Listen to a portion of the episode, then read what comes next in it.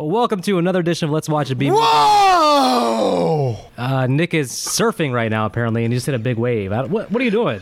I don't. Did the damn Freddy shark come after you and you just got you freaked out? So- Freddy Shark. Freddy Shark. Don't talk to little girls or Freddy Shark comes for you. One of the reasons for me to stay away from the water now is now I already can't swim, but now I'm even more traumatized by seeing Freddy Freddy shark in the I'm- damn water. You're gonna learn to swim sooner or later. No, I mean now I got I got Jaws, I got the sharks from Deep Blue Sea, and I got Freddy in the water too. The Jason's down there somewhere too, apparently. Well, and possibly Peter Benchley's creature. Yo, I don't even know what that is, and I'm scared. You're already uh, scaring me out of that, so no. or the megalodon, or um, anglerfishes, Or the maybe lake- an octopus, or, Or the alligator from Lake Placid, or a giant bat, or the damn monster from Cloverfield. or the creature from the Black Lagoon, So basically, what I'll do is I'll find a nice community pool. or Godzilla. Well, yeah, I mean that, but I'll find a nice community pool where I don't have to worry about the sea creatures and the the demons and the these mass killers from Camp Crystal Lake. Or you watch Supernatural episode, I think either four or five, where a spirit using water is killing people. I'd rather take my chances in the ocean than watch an episode of Supernatural. So Oh, you go watch an episode. of you just found an alternative that was worse to learning how to swim and dying at, at sea. now I will do that if it's that versus watch Supernatural. You've you've actually pushed me now to get swimming lessons. now I'm gonna go ahead and do that. But anyways, today there was no way to there's no way to know what we're doing based on the conversation. Today we're continuing with our Nightmare on Elm Street series. We've done part one. We've regrettably done part two.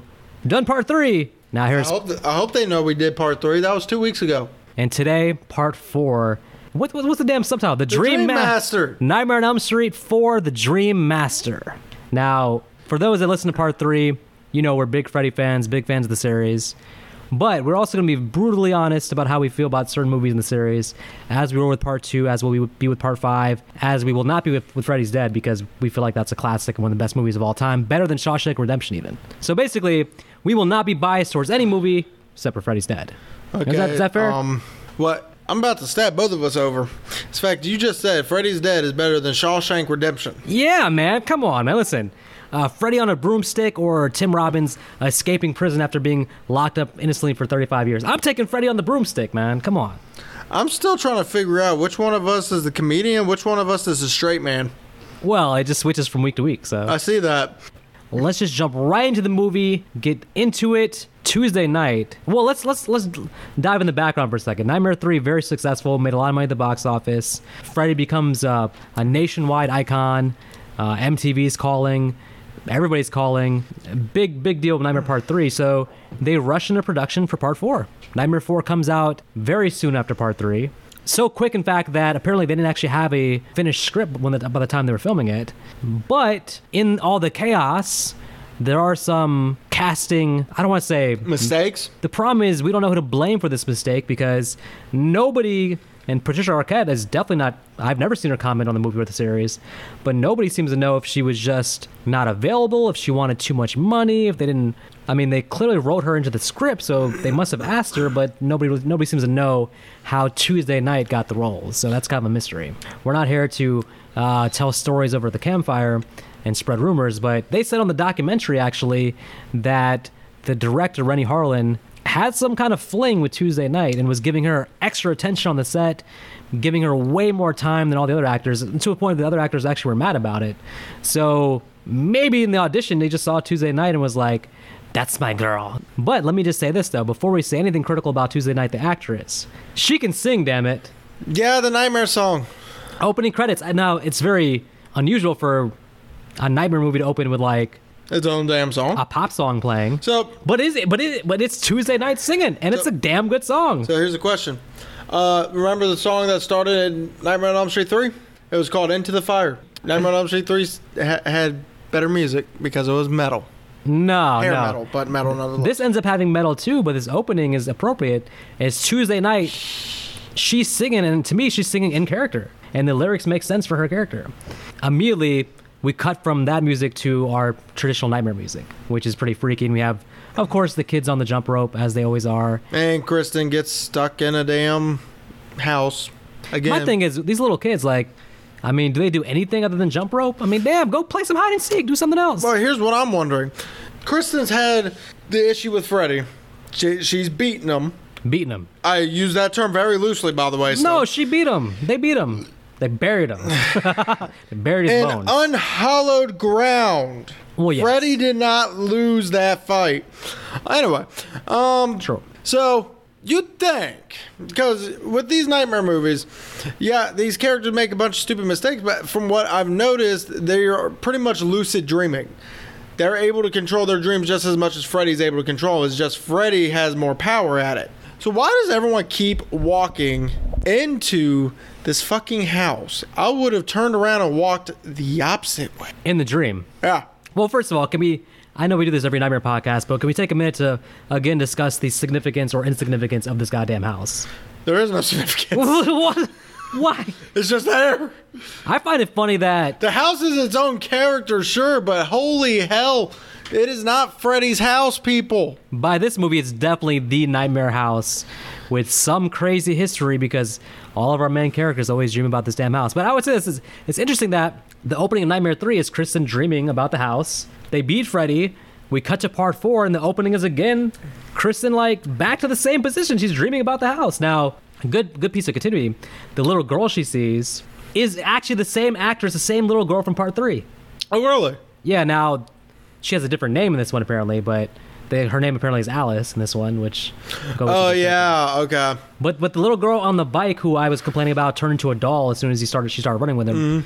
That's the same actress. I appreciate that. Nobody would know about that unless you actually really pay attention to it.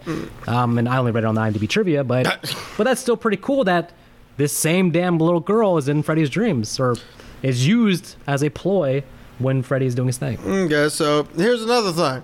So with everything that's happened, obviously the character, the three, our three main characters from the original from the third movie, just want to forget all of it. And, and, and, and my buddy Neil did forget about it and apparently moved to a desert island because he's nowhere to be seen this movie. Exactly. So Kristen gets scared out of her mind because she heard something, brings Kincaid and Joey in.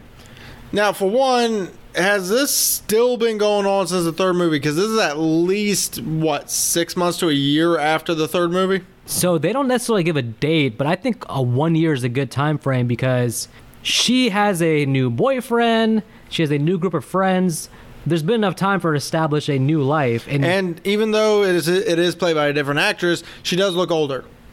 yes, but that could be from her not getting good sleep.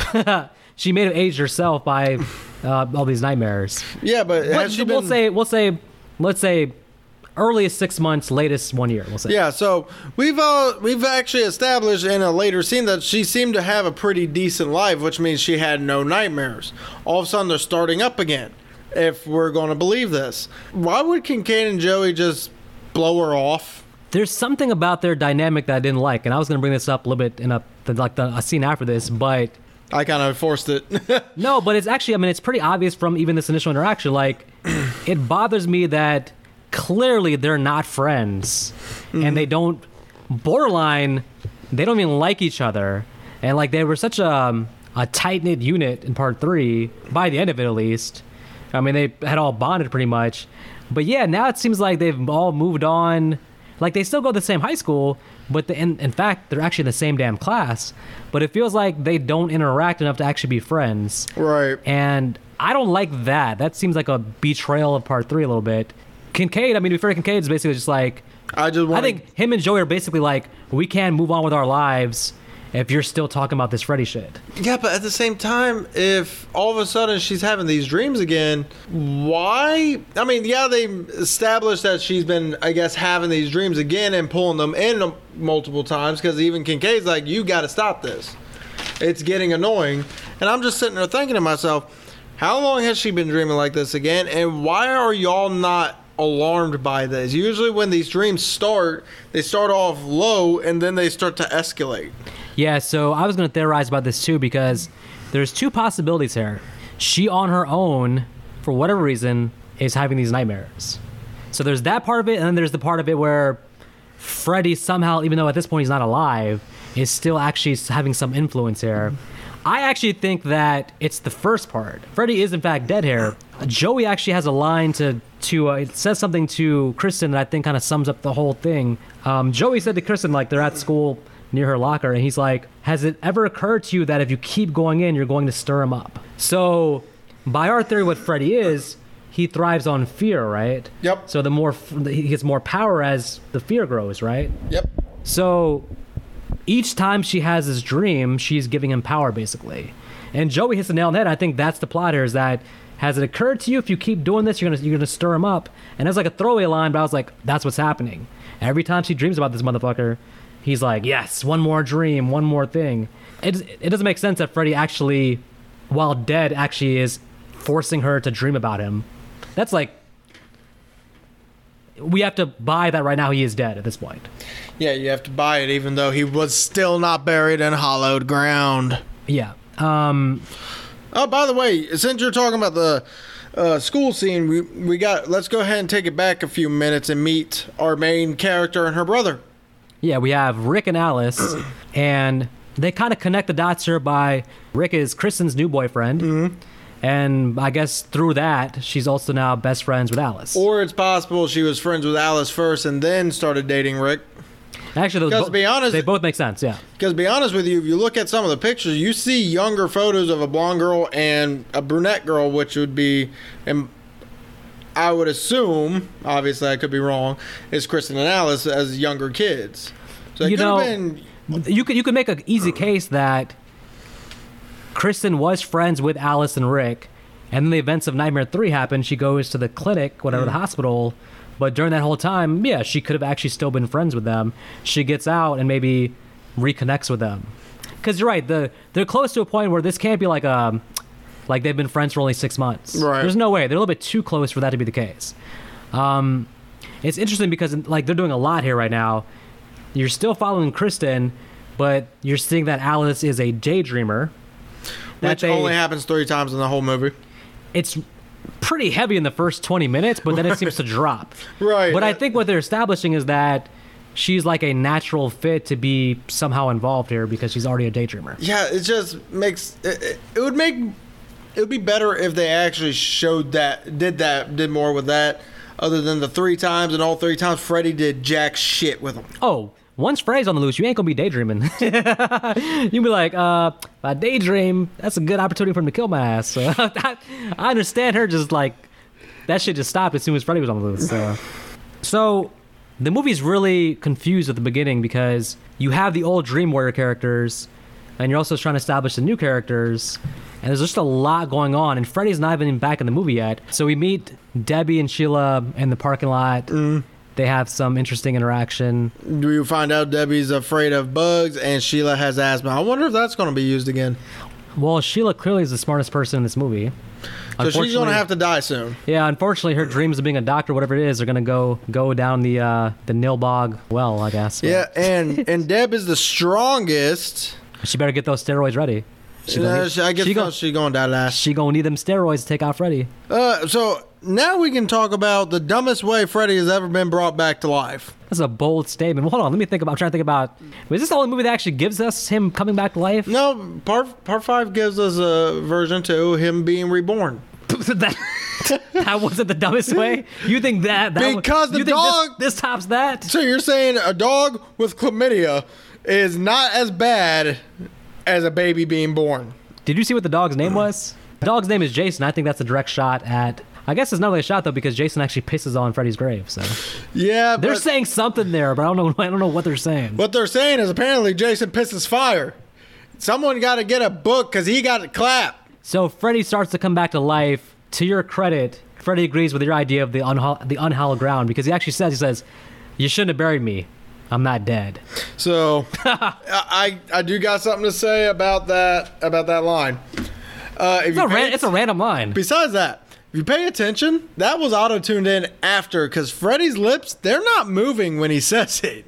Yeah, I noticed that. Yeah, you could you could tell that wasn't him actually talking, Right. but that kind of You see that a couple times in this movie, actually. yeah. But in a dream world, it kind of makes sense though.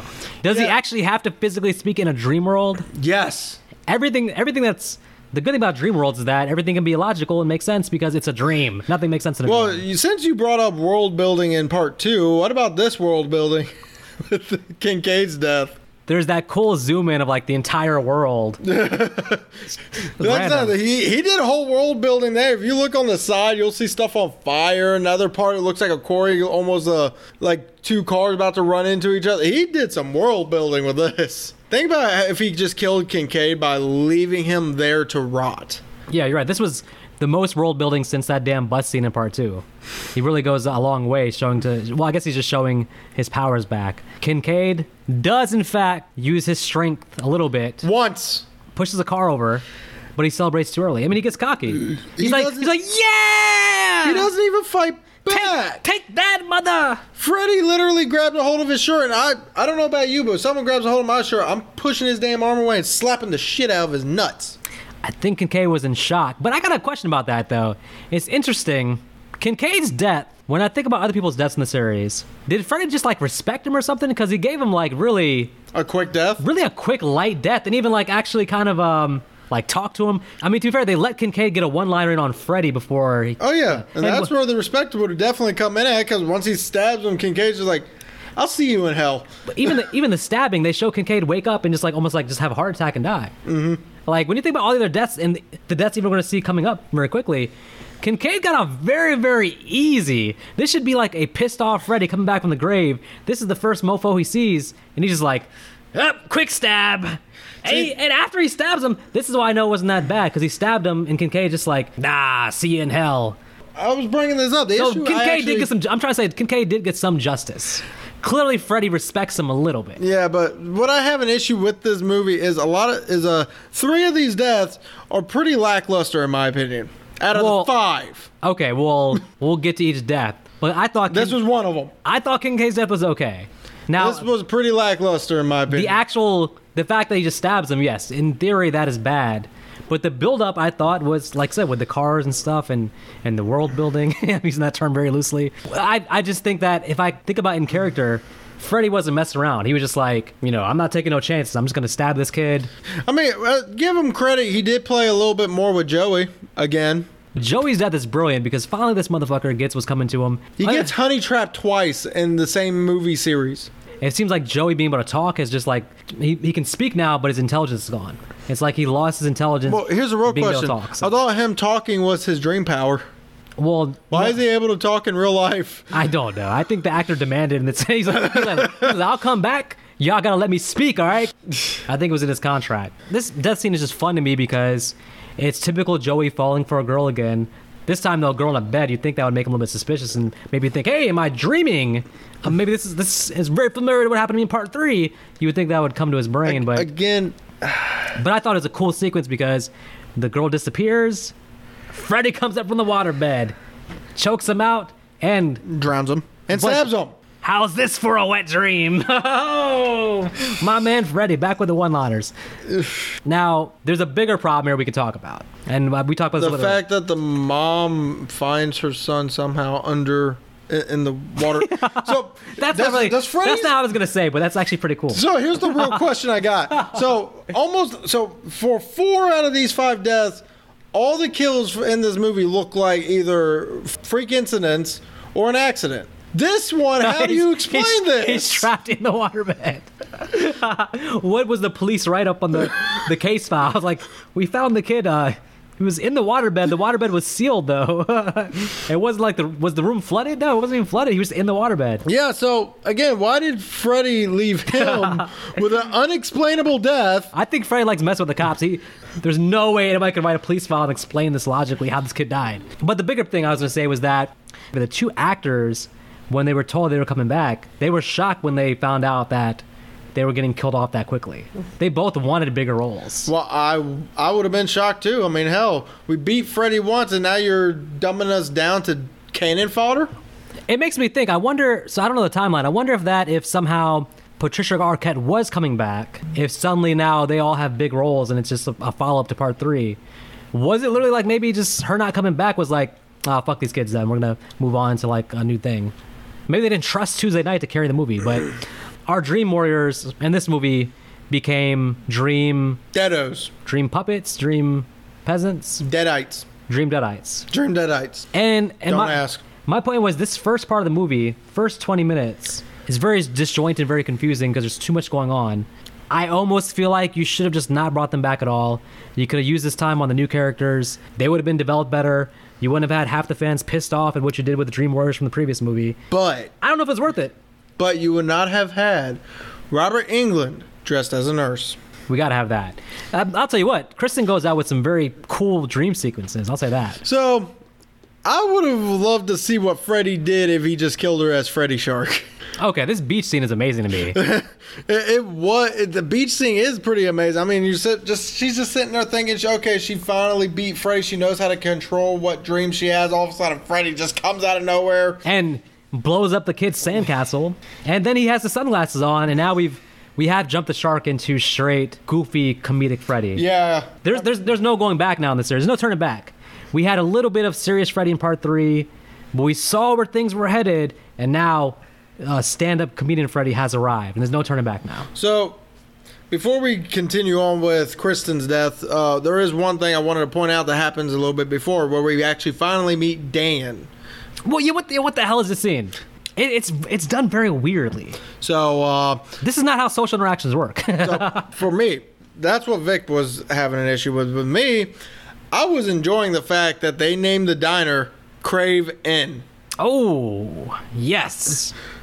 But now that I think about it, I kind of have an issue with the fact that they call it Crave Inn. I know it's because you know Wes Craven, but um, the diner wasn't an inn. So why the fuck did they call it an inn? Considering Wes Craven's involvement in the series at this point, shouldn't it be called Crave Out? See, that still would have made Now that would have been a funny little tongue in a tongue in cheek inside joke. Crave Out, Crave In makes it sound like Wes was still involved in the movie, which he wasn't. So Well, that and the way they spelt it made you think it was also a hotel. here they're here they're paying homage to Wes, and then Wes meanwhile when it made Scream, where the opening line is like, "Oh, the sequel sucked to the Nightmare series." I didn't pick up on that until you told me about it, which was interesting. There are some little things in the movie that are fun like that.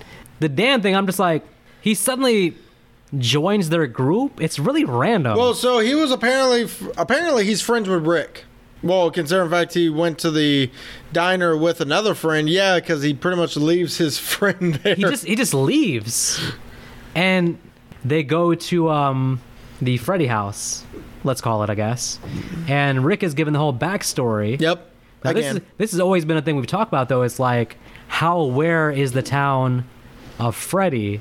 And and then and the, the the answer had always been, well, not very much. But now Rick knows. Rick's seen the first three movies. yeah, but here's the thing. Um, What the hell? uh, why hasn't Dan? Like, how long has he been Oh, I, there?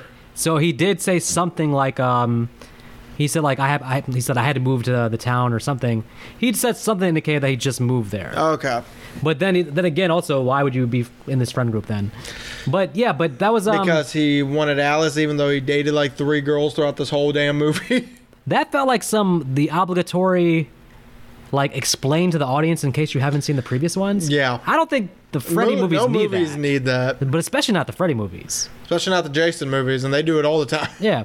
But Rick knows the whole damn story. So basically, between three and four, especially between two, two and four, apparently now Freddy is a t- like a town legend, and everybody knows about him. So everybody should believe Kristen because everybody is out in the open. Like this motherfucker's killed people in the town. But the mom, the, apparently the, the the parents still want to suppress that. So they, So Kristen's mom drugs her, and then we get our beach scene. Kristen actually tells her mom, "You just killed me, mom," and then she did. dies. That's what she did. Imagine, yo, the mom is gonna kill herself the next week. Also, um, Why would you leave your mom in a I guess in they're that state going. of panic? I guess they classify Kristen's death as a suicide by burning. That that has to be one of the worst ways to die. well, who would commit suicide by laying in the bed and be like, "I'm gonna set the bed on fire"? Apparently, Kristen. And look, and this is this is the main death I wanted to say where I was saying Kincaid got off easily. Poor Kristen. What? She has to burn to death? Yep, What? she gets thrown right in the furnace. By the way, what what the hell was that? She ran at Freddy with so. What, what was her plan? She ran at Freddy and Freddy just grabbed her and tossed her ass in the furnace. Apparently, her plan was to look like a damn rag doll going in the. Why did she even like run at him? What the hell was that? It was um, that was literally like just like okay, it's her time to die because she randomly runs at Freddy. Freddy like tosses her as if she's like a, a five pound dumbbell, and then she's just in the furnace and she's burning, but she look like she's covered in mud. Right. So she gives Alice. She's big. She's in a mud bath instead of a fire. So now she gives Alice her power. I did not know that was a thing. Alice, take my powers. So I did not know. Apparently, you can. Uh, people can inherit dream powers. I want to inherit Freddy's power to fuck with people's dreams. That'd be nice. Freddy knew about this though, because he's telling Kristen, "Why don't you bring one of your friends in?" Well, yeah, because he wants to kill more. He can't kill anymore if Kristen's dead. Yeah, Freddy knew that she can give the powers off if she's dying. I mean, we always question Freddy's motivations because he always has a plan. His plan here was obviously kill the Dream Warriors, who get his revenge. And now, with Alice having the powers, he has a whole new group of friends he can stalk. And now, Like finally, Sheila. yeah. And uh, by, by the way, but now for me, finally, the movie picks up now because now we can actually focus on our actual characters we're going to follow. Well, considering the fact that uh, nothing really happens between Kristen's death and Sheila's death, let's just talk about Sheila's death. Well, listen, I feel bad because Sheila was going to be a doctor and she spent all that time studying for the exam and it wasn't going to matter because Freddie wasn't going to let her pass that test no matter what. So, Oh hell no! He was too busy sucking her face. wow. Suck face. You know, Freddie usually uses your, your fear against you. He was trying to attack from five different angles there. It was like um, you're a geek, so, you know. Robot arm. Yeah, wha- what the hell is that? That was a robot arm. Yeah. And then he just sucks all the air out of her. Now that was cool though. The visual was actually pretty cool. Yeah, it was. I don't mind. I don't mind this death. My only problem with it was that they have Alice in the scene, but Alice is like a mute in the scene. She can't talk for some reason. She's just observing, but she can't seem to talk. Uh, she could have just actually yelled out. And if she was in the dream, Well, she was trying to tell Sheila to wake up. but she didn't speak though. She's just like looking. Like what? Speak, yell, do something. So Alice pretty much seems like her being in the dream seems use- useless. I mean, when Kristen would had pulled people into her dreams, she could still talk to them. Like she pulled Nancy and she could talk to Nancy. Alice is like just like a weird observer in the background. who Well, can't remember, talk, so- Alice is just Devon Sawa, the Devon Sawa of Nightmare on Elm Street. yeah. You know, says everything a little bit too late. hey, one thing we missed though is I want to talk about um, Rick practicing karate in his garage. Oh, yeah, that's right. That's a character development. So Rick knows karate. Okay, next. But did you pick up on why he's doing karate? It was pretty clear to me. It was hinted at, but it's not really spelled out that he's doing karate because his father is an abusive father and he wants to be able to protect his sister or protect himself. I think there was a, definitely an undertone of like that being an abusive father, and that's like driving Rick to learn karate and shit. That's I. It's not spelled out, but I'd be damned if that's not what's going on. So, I don't, I, and they hint at it because he's doing the karate and the father pulls into the garage and you can see this look of like stress and worry come over Rick. He stops doing the karate. But if it is, it's a beautiful character development thing. But yeah, but I don't think that is. I mean, I can see where he'd be abu- uh, He's actually been shown as slightly abusive already. Yeah. With the dinner scene itself. but that it, it makes it make sense of why he's so into his damn karate. Either he knows he's gonna be fighting Freddy, or he's preparing for this this uh this this But I don't. father. th- So And I don't think that the father himself wants to do any harm to the kids, which we'll actually see a little bit more development from him a little later. maybe the there's definitely a, a strained relationship there in this movie, at least. So now we also get a new rule for Freddy in this because now that all the Elm Street kids are dead, he now has to have somebody pull kids into their dreams so that way Freddy can get to them. So right now, all he can do really is fuck with Alice until she brings somebody in. Yeah, basically he needs Alice. Good for Alice. It means she's safe because he can't kill her. So, Oh, he does. He does try though. well, he's gonna kill all her friends. So she's just probably for the rest of her life, he's gonna watch everybody she knows die. But she herself will be safe. I think so. But Rick's death. Yeah, you know. I mean, Okay, we can skip it. But no, I mean, look, I I like Rick, and I'm sad he died. And I feel like everything I've seen online, at least, most people feel like Rick exits the, exits the movie too early. Like if you think about it, and the Nightmare series always does this. Nightmare does this with like Part Five, Freddy's Dead. They always they get it wrong as far as who to kill off early. In this movie, they make a decision to focus on Alice and Dan Whereas Dan's basically a faceless character, and you could have easily made it a brother and sister teaming up versus Freddy. Honestly, they should have done brother and sister because you had more chemistry with them. Dan's only in a handful of scenes. yeah, it's like you have to you have to shoehorn in this fake romance. It it, it clear to me like they were just like a um a misstep of thinking the audience cared about Dan at all. I thought when Dan was first introduced, I was like, oh, that's someone who's probably gonna die early on, basically. But then you see everybody else die, and you're like, oh, well, okay, he's he's our main he's our main male character, Well, here, here's a and, that, and that's a misstep. I feel like. Here's another question. Uh, in the same scene, you know, the same nightmare scene, uh, you did notice a cameo in there, right?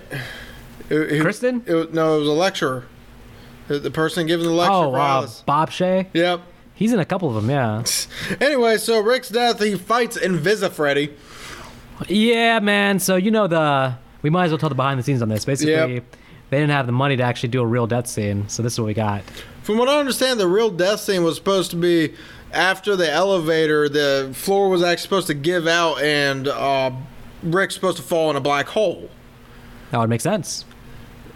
But they didn't have the budget for it. Whatever that it was, I would have preferred that to this. Yeah. The- there was such no budget to to a point where they considered just keeping him alive, but they had already filmed his funeral scene. Was one of the first scenes they shot, so they were like, "Fuck, we already filmed the funeral scene, so we can't keep him alive." So they had to do something. So you have this death scene that Freddy and Robert Englund's not even on the set for. So And the, the only thing you get is some words, some fake punching sounds, a fake grapple that just looked like shit. I was telling you earlier, the, the the actor to his credit, he was like, "Hey, I trained for weeks. I was expecting an actual fight scene. It's like I showed up on set, and they just wanted some Hollywood kung fu fake bullshit." Yep. He was like, "They wouldn't let us actually do like a real fight." Would have been cool. Yeah. And by the way, I mean, Robert Englund could have done it because we saw in Freddy vs. Jason, he was kicking Jason's ass with some kung fu there for a minute. So Stun double. I think he picked that up from Rick's son in this movie. So, Probably. I mean, he did take Rick's soul for a little bit. well, yeah, I mean, hey, some people like pineapples on pizza, some people like Rick on their pizza. So. All right, well, here, here's another thing that makes no damn sense. So during the funeral scene, obviously, you know, she's daydreaming. This is her last time she ever daydreams. This was kind of creepy. So Rick gets up out of there and says, "Yeah, I'm just doing this to fuck with Freddy. I'm going back to bed now. See you, see you soon." That was really creepy. So the part that pisses me off is she's talking to Dan and Deb, the last two friends alive, and she even goes, "Mind over matter." I'm like, I don't think that's how that that's the correct terminology for the scene. No, but I think that the point is that she's telling Debbie basically like it's not all the weightlifting in the world is not gonna stop you for like not gonna But maybe not. But that's line still Not make no her. damn sense. mind over matter. I don't know. I guess I guess the reason this makes no sense is later on in the movie, she tries to use physical force anyway. The funny thing is like I, one thing we just mentioned is that it is being hinted at throughout the movie the the fact that whenever someone dies, she absorbs their Power. their strength. I guess none of them had powers per se, but but let's say now that Rick dies, she can throw a karate chop, or um, I guess Sheila dying means that Alice can actually pass do her homework now. So Yeah. well, now this is the the scene I was talking about with the dad. The dad's now distraught that one of his kids are dead. So now he's, I guess, lamenting on the fact that he never actually loved his kids enough. So now he's worried about Alice. He doesn't want her to die. So he goes, "Look, just just stay home for me. Let me get my shit together." she's like, nope, can't do it. Well, uh, she originally says okay, and then goes upstairs and passes out. And the most. This dream sequence of Alice makes no fucking sense to me. Wait a minute, man. Sometimes you just want some movie popcorn, man. You can't get it in stores. You can only get it at the movie theater. She went for the popcorn. Then why did she go inside She to went. watch to sit down? She went there. She didn't realize the new Christian Slater movie came out. She was like, "Hey, Christian Slater." She was like, "Hey, how much is the ticket?" And the guy was like, "It's free for you, Alice." you do notice you didn't notice she gave the ticket taker money, right? That was Monopoly money. It's, it's that's his dream money. It's dream money. When she wakes up, that money will still be in her wallet. So here's the question. So again, we just established that these nightmares, whenever they deal with Freddy, the people are lucid in them. So knowing full well what the fuck is going on, why would she decide, oh, Dan's not here, there must be an issue? She goes, oh, look, a movie theater. I'm going to go in and watch a movie and maybe a werewolf will eat me. I don't know what she was thinking. They could have done this scene the exact same way in her damn bedroom and it make more fucking sense. In, in this movie, at least, I don't think they're lucid because we've seen We see a lot of people seen- make some stupid mistakes. we mistakes. seen Chris on the beach just thinking she's out the beach. Uh, we seen Joey like seeing there's a girl in the waterbed, just be like, "Hey, that can't be Freddy. It's a girl in the waterbed." Yeah, like there's definitely not a, lot- not a lot of self awareness in these dreams. It feels like. But that said, the stupidity of how she got there, the whole purpose is for her to end up in the the 1950s diner. where Freddy eats a Rick ball. Freddy, man, he, he's not playing, man. He's messing with Alice's head. He's eating a pizza. He's got a brother as a meatball. Yep. He says, "Rick, you little meatball." Yep. Cool. Hey, listen, to be fair, cool again. Good ass special effect. You can tell that's Rick in the damn meatball. Okay, so now that she finally wakes up from the damn dream, uh, we get Debbie's death. This death, in my opinion, is pretty fucking brutal. The uh, The cockroach. So this was telegraphed with her squashing the bug earlier in the movie. Yep. Yeah, you know, if you're not a bug person or bugs creep you out, I would just skip this scene because I feel like I'm I don't like bugs myself, but I'm not necessarily like, creeped out by them. But this shit disgusted me. Especially when he forced the weight down, Oh. her elbows just ripped right. Did you like, cringe? "Ah!" I'm thinking about how painful that is. Yeah, I was like, oh my fuck. This is why again I can't stress enough. Uh, motherfucking Kincaid got off easy as shit compared to some of these deaths. He's like torturing these these poor people. Damn. Remember, no pain, no gain. Oh, Cena ripped her elbows off and tore her ligaments we didn't even heard of before. and she turns into a cockroach and freddy says the normal one liner for cockroach death you can check in but you can't check out Stomps the bug, right? No she, he squishes the roach mitts out And you see all the roach guts go everywhere. Mm-hmm. so and Whoa. during the that was good. during this dream sequence dan and alice are stuck in a loop while freddy's fucking with debbie Did you get a sense that maybe your move the movie wasn't working correctly? Like the first time I saw it, I was just like, I was like, hey, did I rewind this shit by accident? like it was actually done pretty well because sometimes you do have dreams like that where shit is like weird like that basically. Yep. So it was a play on that. But I was like, yeah, I was. They got me because I was like, I was like, hold up, there's something wrong with my disc. and then when debbie dies uh, they get a flash of light they're outside of the loop and freddy's standing there in the middle of the road there he is, my main man, Freddy. So she tries to Hey, run him over. ignoring all, all traffic signs and Yep. proper street road etiquette. Yep. And she hits a tree. Well, listen, I mean, you can aim for Freddy. Sometimes you or can, you can just slam into a tree. you confuse that with the maple tree. Sometimes they kind of look alike a little bit, I guess. So Yep. So now we have kind of a rush against time. And by time, I mean Dan's eventually going to get sedated for whatever surgery. Also, why does he need surgery? well, because of his injuries, his unspoken injuries that we don't know what exactly happened to him. I'm about to say, what injury warrants. I mean, did Immediate his arm get, did his ribs get so smashed that they needed to go in and put super glue on his Look. rib cage? I'm just gonna come out and project. I think this is what happened. Heart transplant. he needed immediate heart surgery. He happened to be on the donor list. Did he, so what? Did he just have a heart attack that we didn't know of? I think so. okay, well, so now we got a race against. Hey, Alice, I said a race against time, not go to home and remove every fucking picture off your mirror.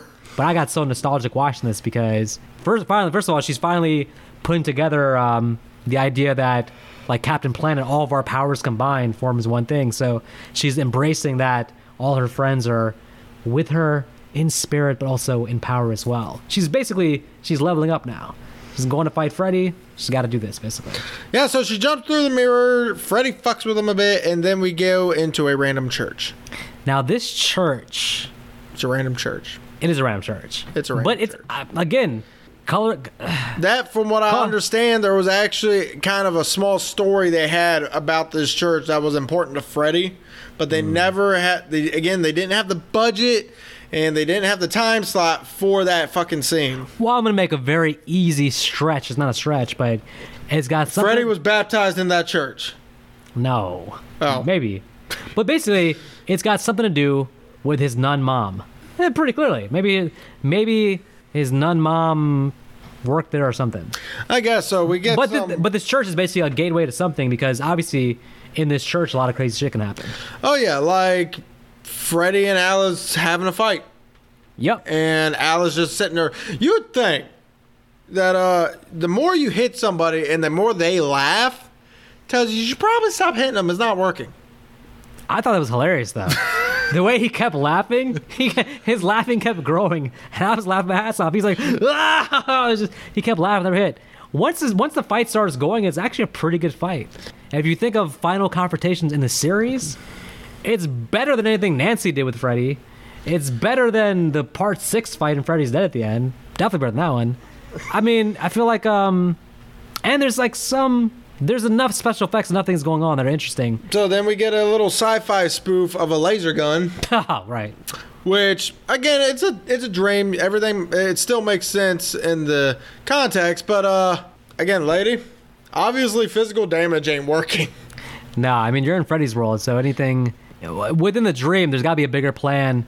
She finally comes to the plan at the end, but before that, the plan was just to fight Freddy until he sliced her head off. Probably. i guess but now she finally decides oh wait a minute i remember the dream master which is just you know the old uh prayer rewritten for the movie you know, there's something, there's something with Freddy basically where with him, if you believe it, it's automatically right.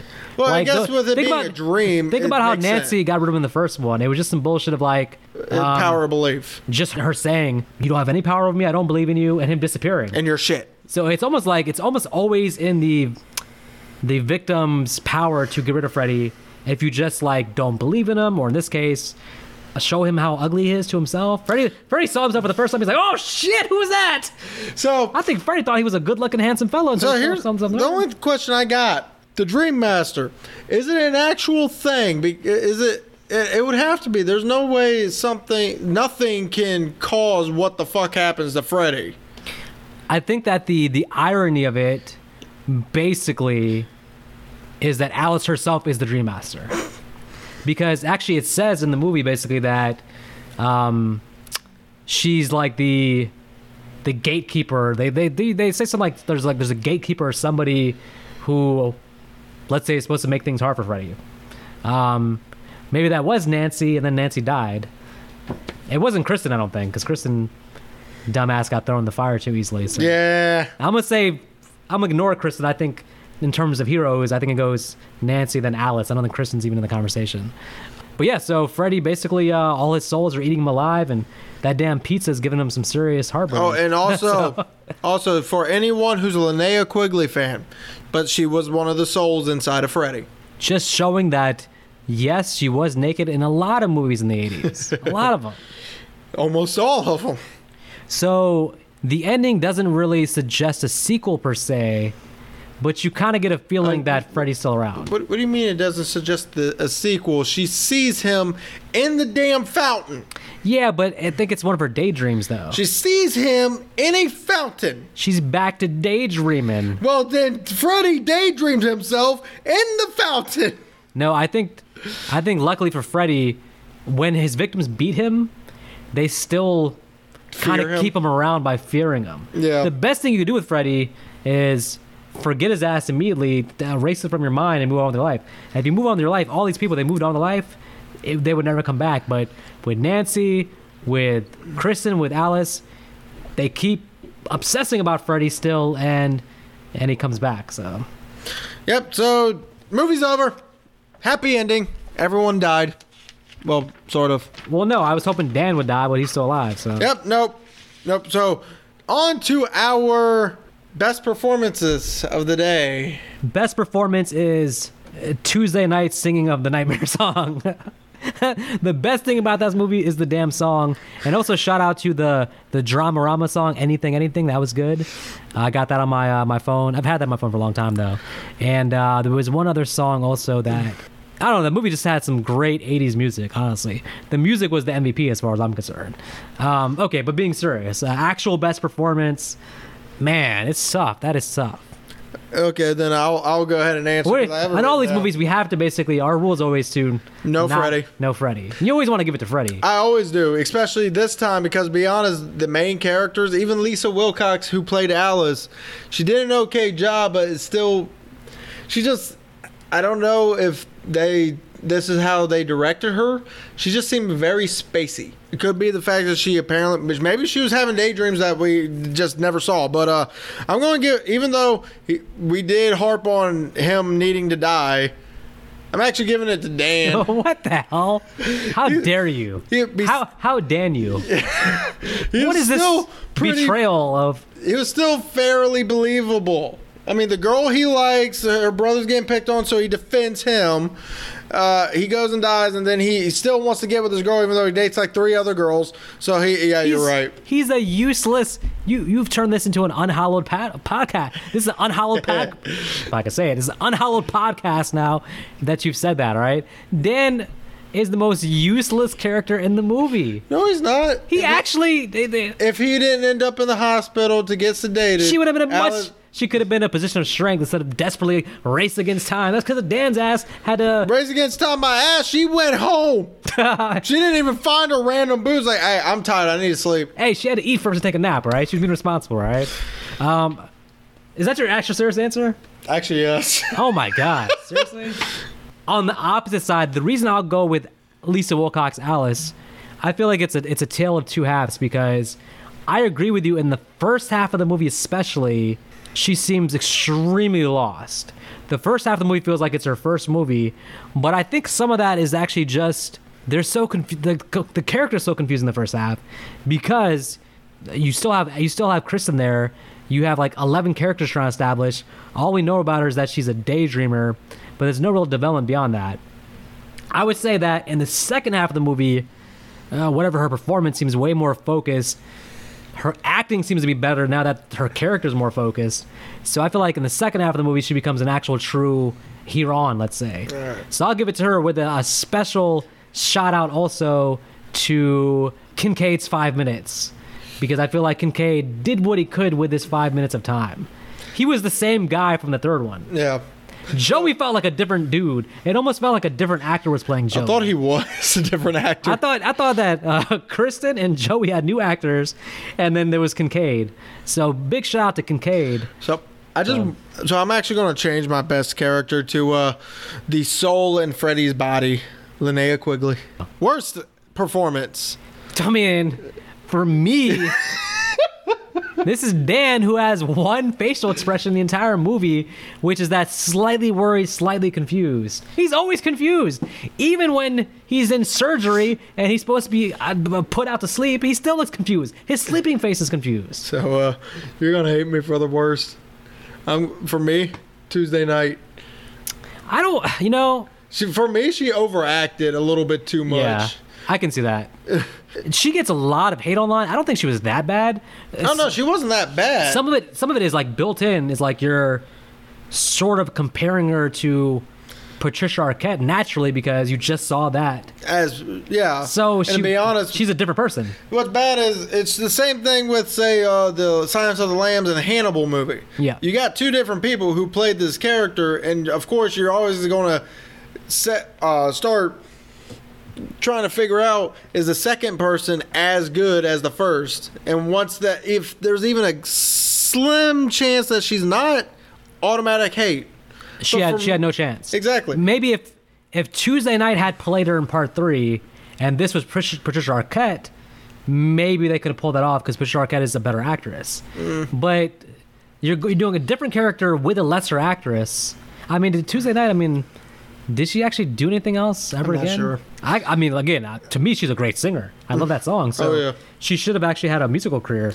But Um, still, for me, it's just the overacting she had. Maybe if the if she was a more of a major character in this one and had more. it's very unique because she is the first 20 minutes she's by far the main character. Right. she has the most screen time. Every scene follows her in the first 20 minutes.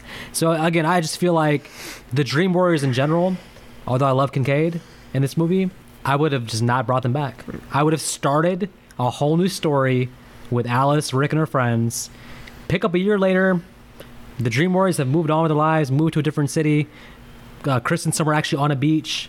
Um, Talking to a little girl named Alice. yeah, Kincaid's like a mechanic working somewhere in the junkyard. no, Now he's probably a boxer. Fight, currently fighting Jason Voorhees on the top of a New York Manhattan skyscraper. Joey's moved to LA to try to be a porn star, but it's not working out for him. No, he, he Um, keeps losing it too fast. the movie suffers from the first half an hour is very disjointed and suffers because you have the dream warriors you have new characters and again i just did not like that they didn't get along the fact that it feels like kristen joey and, and kincaid don't like each other feels very weird to be fair that though i read also that the actors themselves felt like no chemistry with tuesday knight because they were like this is not a real reunion because you're a different actress Right. so even they felt awkward about there being a new uh, cast member playing kristen So Yeah. Um, so best scene for me is the cockroach scene. I'm gonna go with the cockroach scene too because it's a top five Freddy kill in the series. For me, it's because again, as you brought up, top five Freddy kill, but it definitely goes back to scary Freddy with this one. this is like cruel, cruel, Sadistic. sadistic, torture you, Freddy, using your worst things against you, basically. Exactly. So he's like, "Oh, you got a problem with bugs? Oh, oh, you're gonna wish you had some raid." so, um, Well, not anymore, seeing as how she is the bug. oh, well, she would spray herself to put herself out of her misery before he crushes her in the house. So. Worst scene, Rick's death. you know what Rick's death is? What's funny is like, even though it's stupid, there's some rewatchability that's so hokey and so funny to me that I can get comedic value out of that. So I'm not gonna say his death. Man, the worst. You're gonna scene- say Joey's. I, I understand. no, no. I Big like I like Joey's death scene. I'm gonna say Kristen's death scene. Kristen, Also, this is the only movie that has more titties than all the other movies. This one had two titties. did it? Yeah, yeah. You got the water waterbed girl Oh yeah. and Linnea Quigley and Freddy Body. You, I don't count the Freddy Body though. That's not true titties. Still, still titties. Anyways, too much titty talk. Um, um, no, No such thing. No, my actually my worst scene is, is Kristen's death because I just don't understand her running at Freddy and Freddy tossing her like she's a, a rag doll. Oh, Come on, because So she is a rag doll. that of the three characters, she went out the most pathetic way possible. Basically, Allegedly. um, allegedly she's still alive somewhere on the beach. yeah. that wasn't actually Kristen. That was uh, someone else. Exactly. So, who would you eliminate? You've already talked about this. Oh yeah, but that's controversial. Though. I'm actually eliminating the Dream characters, Dream Warriors. I would eliminate the Dream Warriors. I feel like take them out. If you're gonna do that death, then just keep Kristen. Opening scene, have her die. Before she dies, she passes on to her friend Alice, and then we just follow Alice.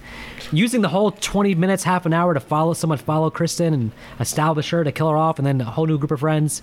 You just don't have the resources for it. You clearly didn't have the budget for it. You don't have the runtime for it. So, Bring uh, back Neil. Since uh, you're going to think mine's kind of boring, but I wrote no one. No one you would uh, eliminate.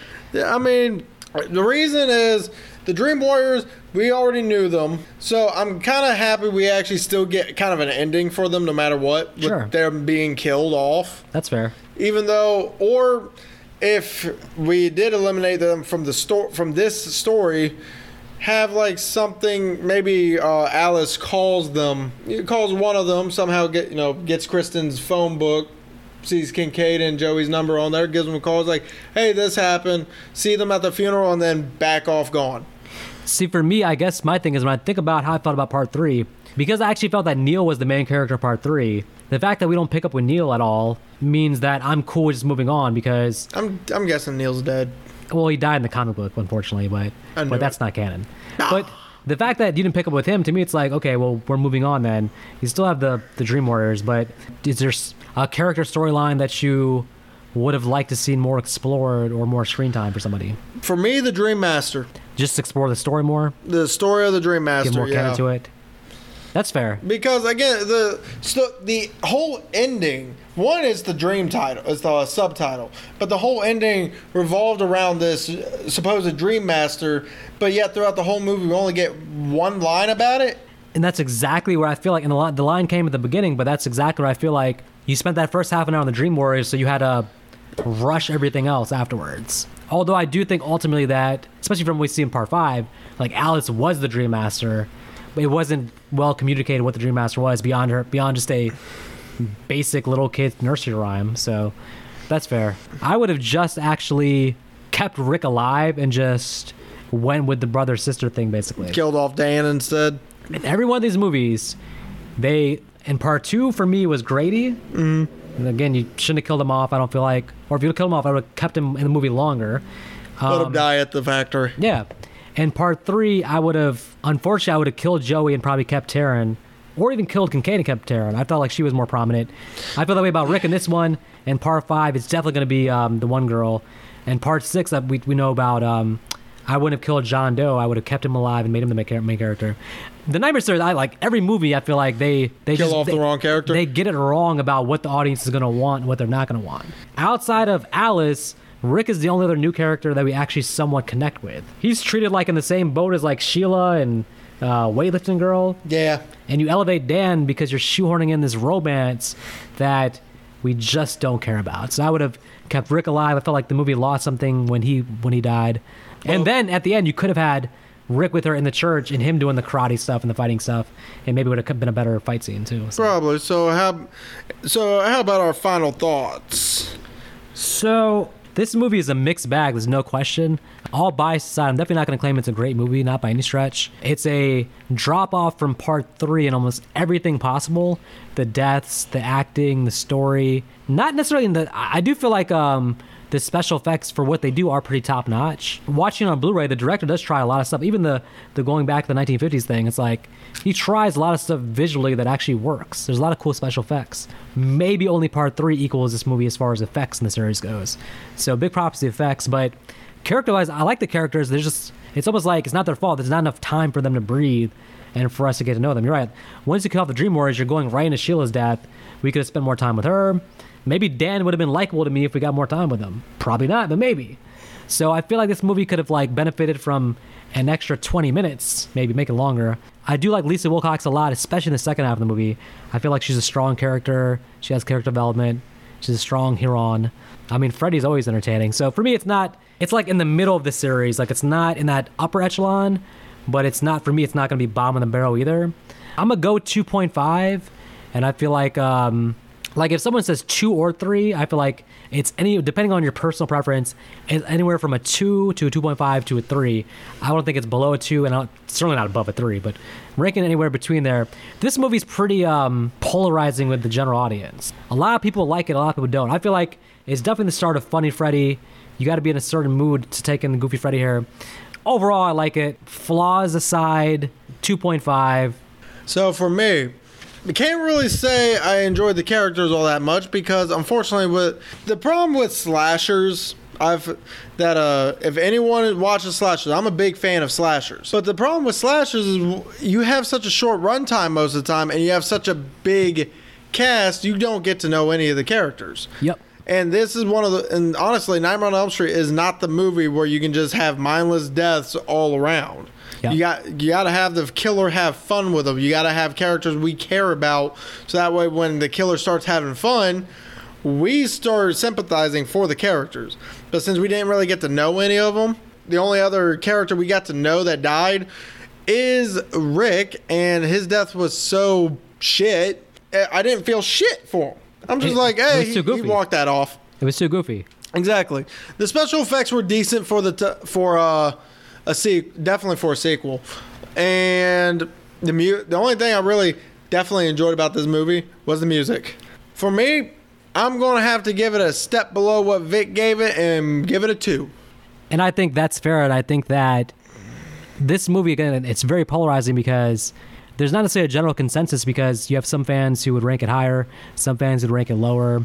I personally enjoy it, but I can also see where it wouldn't be as enjoyable for people also. So I can see its flaws, to 2.5. Like I said, you could stretch and say 3. Some people do. I'm cool with the 2.5, and, and the 2 makes sense to me also. So everyone, y'all have a good night. Take care. Sweet And- dreams! Yeah, that's right. Our our, de- our deaths are still coming for us. Oh man, why? You know what? We can't give death the fear, man. If we talk about it, it's gonna happen, man. Didn't you learn anything from this movie? We gotta ignore that and move on Well, considering the fact death doesn't play off of fear. maybe it does. Maybe it's taken out of. Maybe death is like New Nightmare. It's like the damn Freddy demon and follows the same rules. I would have already been bitten by a snake at work. Forget this. I'm staying up all night tonight. No dreaming for me, damn it. All right, everyone, you have a good night. And remember, if you see Vic in the mirror, you might want to be asking yourself why. Yeah, but actually, if you do, then that means I'm probably dead because the Dream Master got me. So I'm seeing my own reflection and blowing up in the mirror. So I didn't know vampires could see the reflection. why I gotta be a vampire? You know what? Cut, When cut, do you ever leave your house? cut the podcast right now. We're out of here.